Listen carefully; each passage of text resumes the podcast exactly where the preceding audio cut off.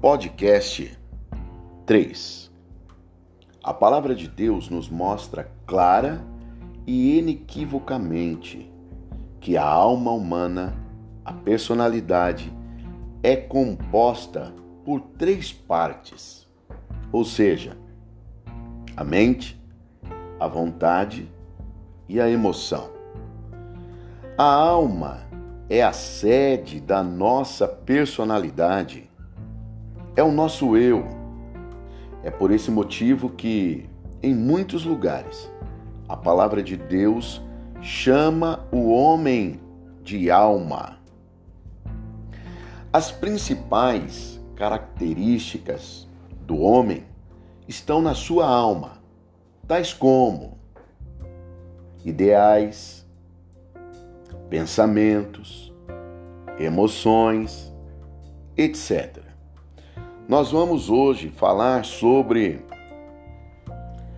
as três funções de maneira detalhada para que você possa então aprender. Primeiro lugar, funções da alma ou, em primeiro lugar, função da mente. Antes, vamos embasar aquilo que estamos falando, obviamente, na palavra de Deus. Em Provérbios, no capítulo 2, versículo 10, nos diz o seguinte: Porquanto a sabedoria entrará no teu coração, e o conhecimento será agradável à tua alma. Ainda, Provérbios 24, versículo 14, nos diz: então, sabe-se que assim é a sabedoria para a tua alma. Se a achares, haverá bom futuro e não será frustrada a tua esperança.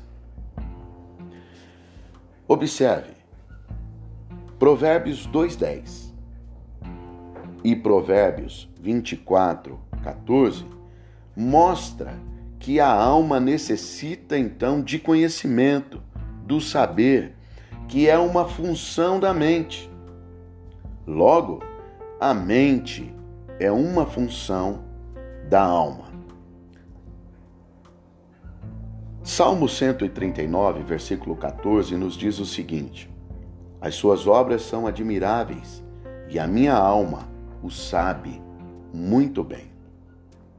Ainda, em Lamentações, no capítulo 3, versículo 20, nos diz que a alma pode se lembrar. E a lembrança, então, é uma função da mente. Está escrito: Minha alma continuadamente se recorda e se abate dentro de mim. A mente, então, é uma função mais importante da alma. E se ela for obscurecida, nunca poderemos então chegar ao pleno conhecimento da verdade. Ela deve ser renovada para podermos experimentar e entender a vontade de Deus que é revelada em nosso espírito. Muito bem, falamos um pouquinho da função da mente e da sua importância. Vamos falar um pouquinho também da função da, da vontade, que é uma função da alma, ok? A vontade é o instrumento para, para as nossas decisões e indisposições. Sem a vontade, o homem seria reduzido a um ser autômato, pois é por meio da vontade do homem que se resolve pecar ou servir a Deus. É deste modo, na nossa alma, que está o, o nosso poder de escolha. Jó, no capítulo 7, versículo 17, diz: Pelo que minha alma escolheria antes ser estrangulada. Ainda em 1 Crônicas, no capítulo 22, versículo então 19, nos diz o seguinte: Dispõe agora o vosso coração e vossa alma para buscardes o Senhor Deus. Buscar é uma função da vontade, e a vontade está na alma. Em Jó, no capítulo 6, versículo 7, lemos: Aquilo que minha alma recusa em tocar. Recusar é uma função da vontade. Então, nós falamos aqui um pouquinho sobre o buscar, que é uma função da vontade, e recusar, que é então uma função da alma.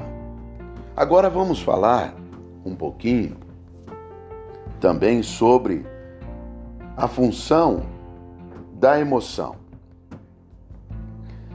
A emoção é uma parte importante da experiência humana.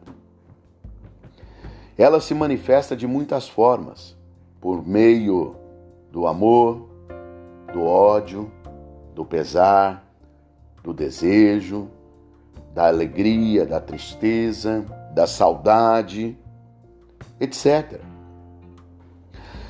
As emoções dão cor à nossa vida, todavia, jamais podemos nos deixar ser guiados pelas emoções. Porque a emoção é uma parte da alma.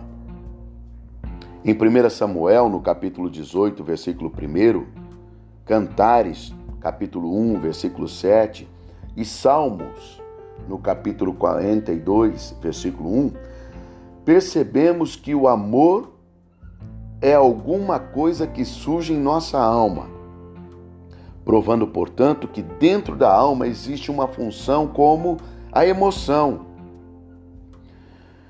Há em 2 Samuel, no capítulo 5, versículo 8, também em Ezequiel, no capítulo 36, versículo 5, e Salmos 117, vers, é, versículo 18, expressões tais como menosprezo, aborrecimento e desprezo, que são emoções que procedem da alma. Todos esses textos que eu acabei de citar, você pode tomar, tomar nota e verificar, perdão, verificar na sua Bíblia. Eu poderia ainda citar alegria, e você pode verificar isso em Isaías, no capítulo 61, versículo 10, também em Salmos, versículo 4 do capítulo 86 como uma emoção da alma. E ainda a angústia. E nós podemos perceber isso nos textos que vou citar aqui. 1 Samuel, capítulo 30, versículo 6. E 1 Samuel também, no capítulo 20, versículo 4. Ezequiel, no capítulo 24 e 25. E Jeremias, capítulo 44, versículo então 14. Todos esses textos que eu acabei de citar está falando sobre a angústia. A angústia. Angústia também é uma emoção e está na alma. Isto é então uma função.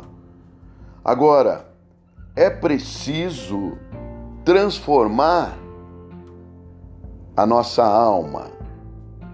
A transformação da alma é importante e eu quero falar um pouquinho sobre isso. Não devemos pensar aqui que a nossa alma é ruim. Jamais, de forma alguma. O erro é caminharmos confiados na capacidade da alma, ou seja, de pensar, de entender e sentir. Pois, se caminharmos dessa forma, estamos caminhando errado. E aí, já não estamos mais andando por fé e estaremos caminhando então no nível da carne. Os que andam segundo o padrão da alma, biblicamente são chamados de carnais, que não são é, exatamente aqueles que andam na prática do pecado. Não é isso. Uma vez que quem anda na prática do pecado, possivelmente nem tem ainda nascido de novo. Pois aquele que é nascido de Deus, à luz da palavra dele, não vive na prática do pecado. Isso está escrito no Evangelho de João, no capítulo 3, versículo 9. Quer dizer, quem é nascido de Deus não vive mais na prática do pecado. Então, aquele que vive na prática do pecado possivelmente nem tenha nascido ainda de novo. O carnal é aquele que sinceramente tenta fazer a vontade de Deus. Todavia, ele o faz exercitando a alma, ou seja, a sua mente, a sua vontade ou as suas emoções. Nesse sentido, os cristãos que vivem segundo o padrão da alma tendem a seguir aquela função da alma que lhe é mais peculiar. Assim, temos carnais ou, como gostamos de chamar, crentes almáticos, que andam pela mente, outros andam pela emoção e outros ainda andam ou vivem pela empolgação. Muito bem, eu quero dizer aqui que pessoas mais emotivas tendem a usar as emoções como critérios de uma vida espiritual.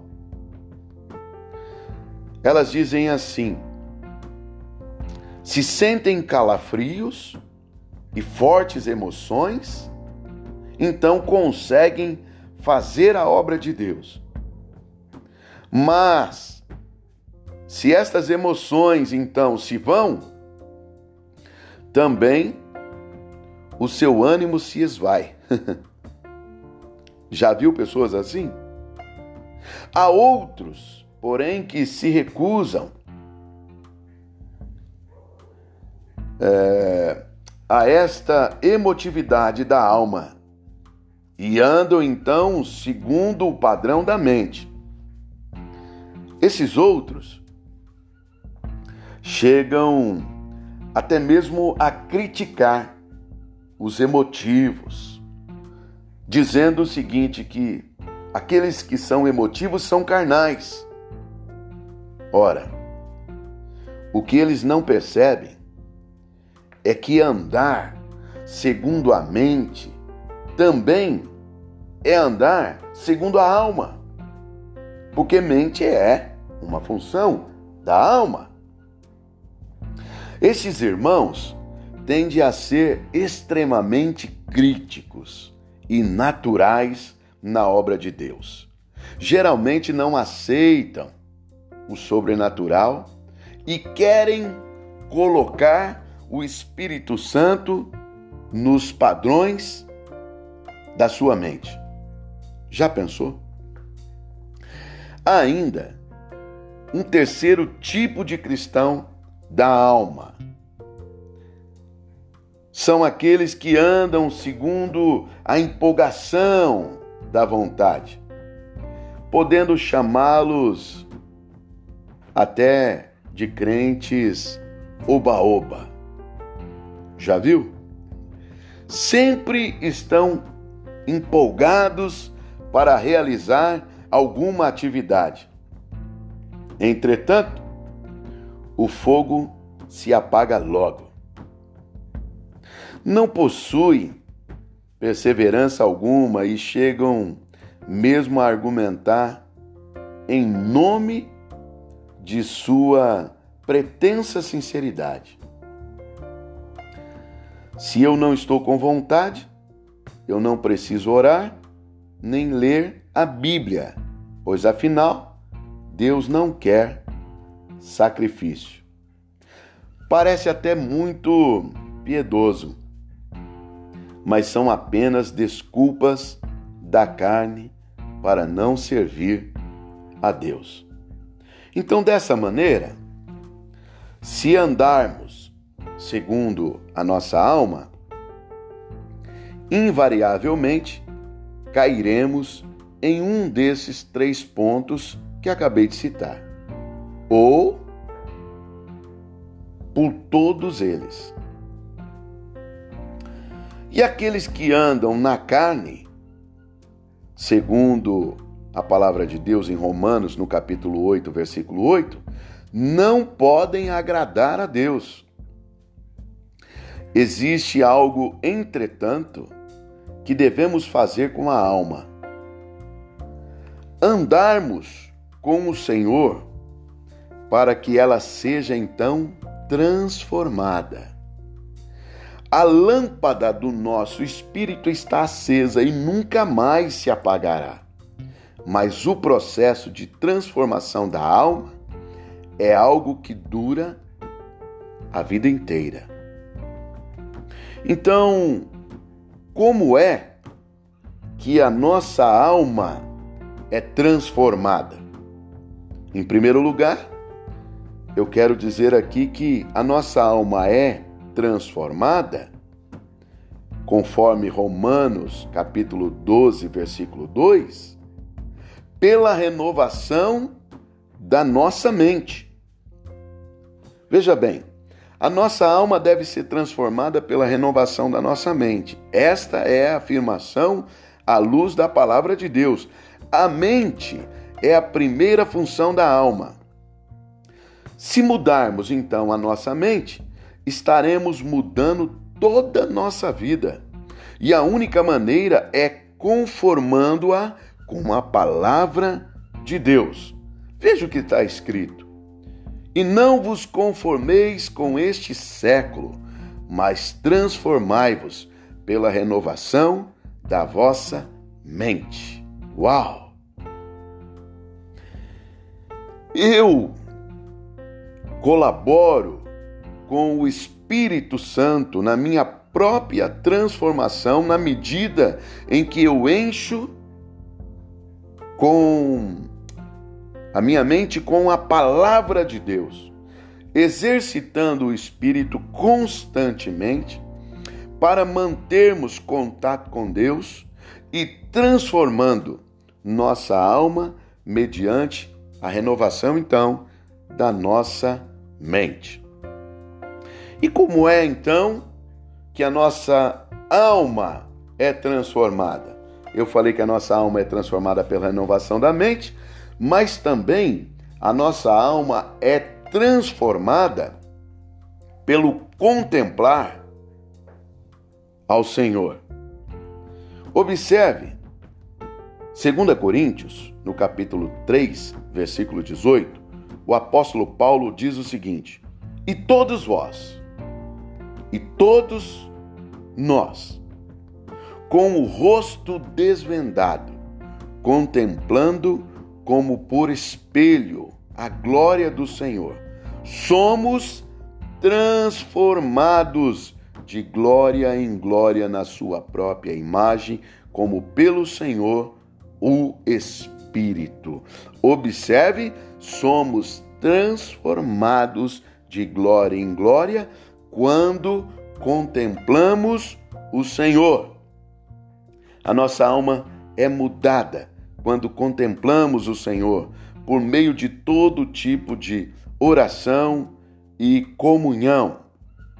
O meu espírito, que é como um recipiente, foi criado para conter a Deus mas a minha alma, como um espelho, foi criada para refletir a Deus. Então, nós falamos nesse podcast sobre as funções da alma, ou seja, detalhamos sobre a função da mente, da vontade e da emoção. Falamos também um pouquinho sobre a transformação da alma e como a nossa alma é transformada, ou seja, pela renovação da nossa mente e pelo contemplar ao Senhor. Este foi o nosso podcast número 3. Deus te abençoe.